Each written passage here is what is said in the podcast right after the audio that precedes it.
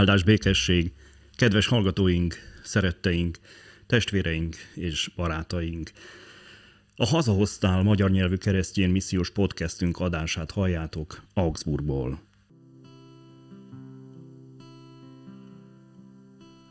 élet hajnalán már gondolt rád atyád, ő tudja jól a sírsz, hát ne szégyed a fáj, mert úgy szeretett Isten, hogy egy szülött fiát, érted áldozta, jöjj ma hozzám, jöjj ma atyádhoz,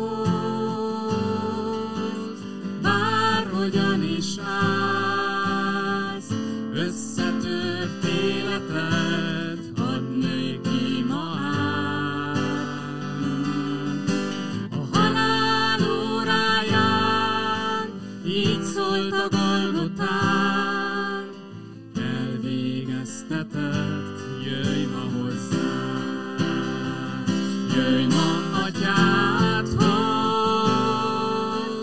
bárhogyan is állsz, összetört életed,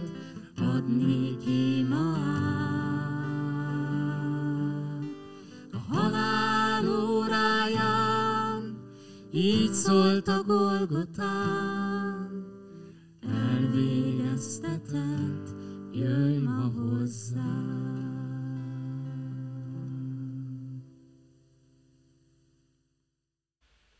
A vasárnapi presbitali gondolatok harmadik adásában 2021. május 16-án szeretettel köszöntelek benneteket az apostol szavaival is, kegyelem nektek és békesség Istentől, a mi atyánktól és az Úr Jézus Krisztustól.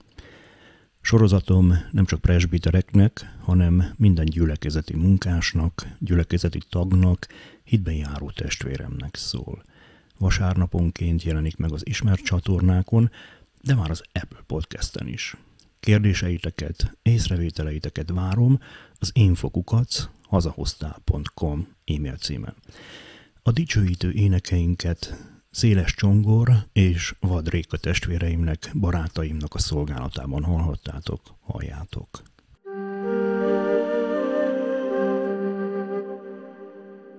Akkor elvitte Jézust a lélek a pusztába, hogy megkísértse az ördög. Miután 40 nap és 40 éjjel bőjtölt, végül megijázett. Ekkor odament hozzá a kísértő, és ezt mondta. Ha Isten fia vagy, mondd, hogy ezek a kövek változzanak kenyérré. Ő így válaszolt. Megvan írva, nem csak kenyérrel él az ember, hanem minden igével, amely Isten szájából származik. Ezután magával vitte őt az ördög a szent városba, a templom párkányára állította, és így szólt hozzá.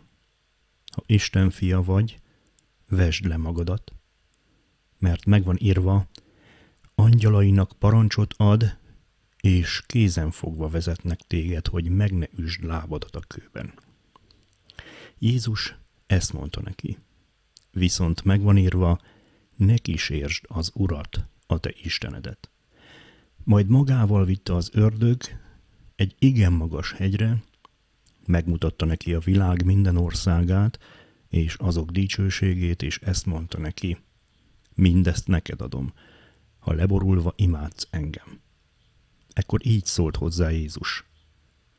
Távozz tőlem, sátán, mert megvan írva, az Urat, a te Istenedet imádd, és csak neki szolgálj. Ekkor elhagyta őt az ördög, és íme angyalok mentek oda, és szolgáltak neki.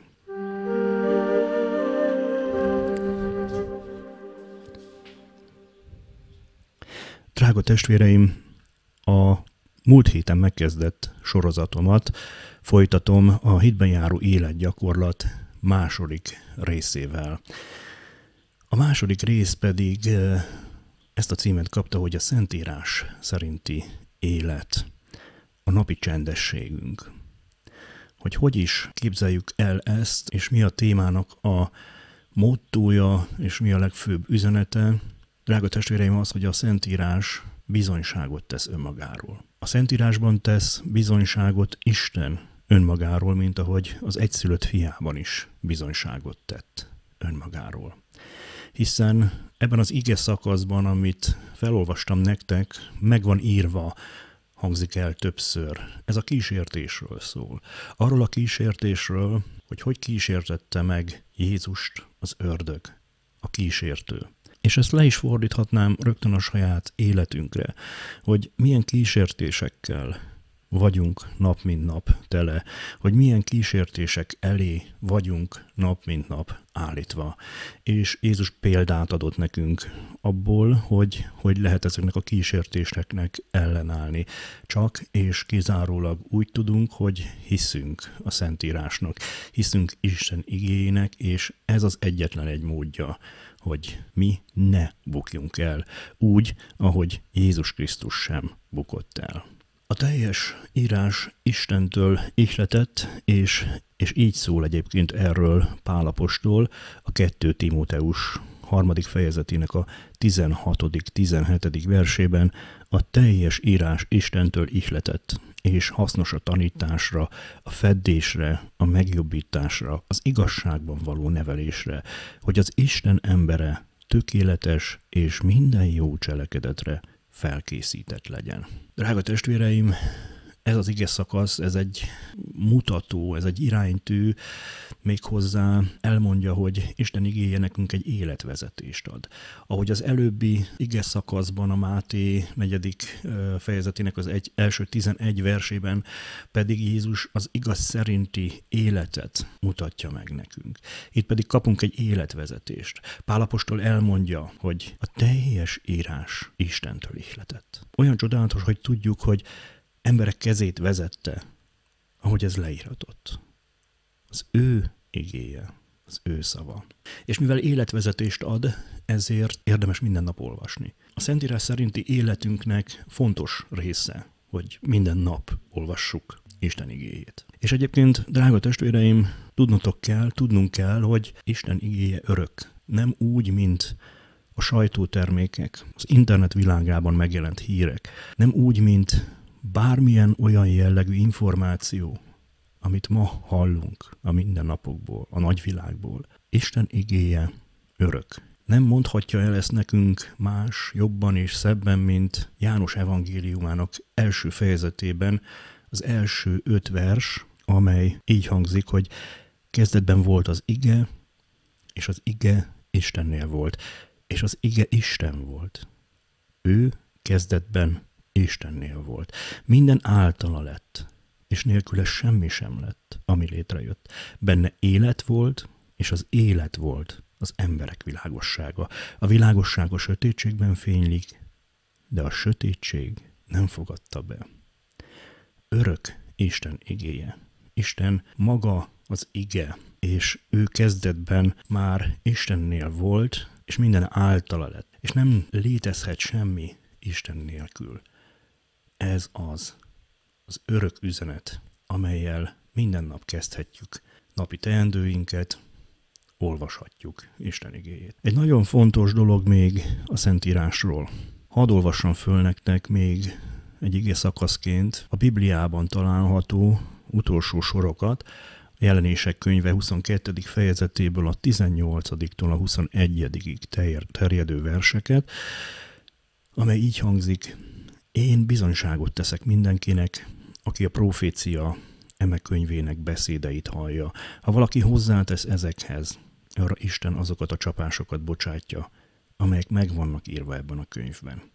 Ha pedig valaki elvesz e profétai könyv igéiből, attól Isten elveszi az osztály részét az életfájából, a Szentvárosból és mindabból, ami meg van írva ebben a könyvben. Így szól az, aki ezekről bizonyságot tesz. Bizony, hamar eljövök. Ámen. Jöjj, Uram, Jézus. Drága testvéreim, ezek a Biblia utolsó szavai, és egyértelmű üzenetet hagynak számunkra, semmit hozzátenni nem szabad, és nem szabad semmit elvenni belőle. Isten igéjét nekünk így adta. Így adta, hogy mi minden nap olvasni tudjuk, és éljünk az ő szavaival, az ő igéjével. A korai keresztények már ö, hamar kidolgozták a Szentírás olvasásának a módszerét, hiszen fontos, hogy tudjuk, hogy a Szentírás olvasása maga az igével való élés, az már a korai keresztényeket is foglalkoztatta. Ugye négy stációról, négy állomásról írnak a korai írások, és ezt a mai keresztények is nagyjából megtartották. Ez pedig az első az olvasás és az észszel való felfogás. Tehát Isten igéjét olvasva felfogjuk ezt észszel. Aztán az ige szívünk befogadása, ami a második szakasz, aztán a vágy megfogalmazása imádságban, és ebből következik a negyedik, az pedig az Istennel való közösségnek a megtapasztalása. Az első lépés tehát az igének az olvasása. Az igét úgy lehet olvasni, hogy csendben vagyunk, csendességben vagyunk, a belső szobánkban vagyunk, és minden egyes versét, amit olvasol, bármelyik nap az életedben, úgy olvasd, drága testvérem, mint hogyha először olvasnád. Gondold végig, hogy nem csak a teológiai ismereteidet kívánod bővíteni, hanem egyszerűen Isten szavával akarsz találkozni, Isten szavával akarsz azonosulni. Vannak olyan szövegrészek, vagy vannak olyan szavak, a Szentírásban, ahol téged a lélek arra indít, hogy még egyszer elolvast, vagy elgondolkoz rajta, vagy egyszerűen csak érzed, hogy valamit kiváltott belőled, akkor állj meg, olvast újra, legyen ez az ige, ez az ige szakasz részévé az aznapi igeolvasásodnak, az aznapi teendőid. Azzal a szándékkal olvassuk a Szentírást, hogy, hogy találkozhassunk annak alkotójával, az Istennel, és találkozzunk azzal, aki mindenről bizonyságot tett, Jézus Krisztussal, a szabadító, a megváltó fiúval, aki a mi bűneinkből megváltott bennünket. És Jézus Krisztusról elsősorban az új szövetség lapjai szólnak. Beszéltünk arról, hogy van egy második lépés. Az a második lépés, hogy mindaz, amit az értelem, az, az, az, az agyunk felfog, amit elolvasunk, az mélyebbre jusson a szívünkig. És ízlelnünk kell Isten igéjét, be kell fogadnunk Isten igéjét. Éppen ezért nagyon-nagyon fontos, hogy, hogy fontolgassuk Istennek a szavait, hogy egyáltalán mélyebbre jusson bennünk, Isten igéjét pedig a belsőnkben kell ismételgetnünk, hogy, hogy tényleg elérje minden mélységünket, a lelkünket, a szívünket, ekkor fejte ki áldásos hatását. A harmadik lépés, amiről beszéltem, az az, amikor Isten igényén keresztül már imádságot fogalmazol meg. Imádságot fogalmazol meg, mert Istent az ő szentírásán keresztül közelebb érzed magadhoz.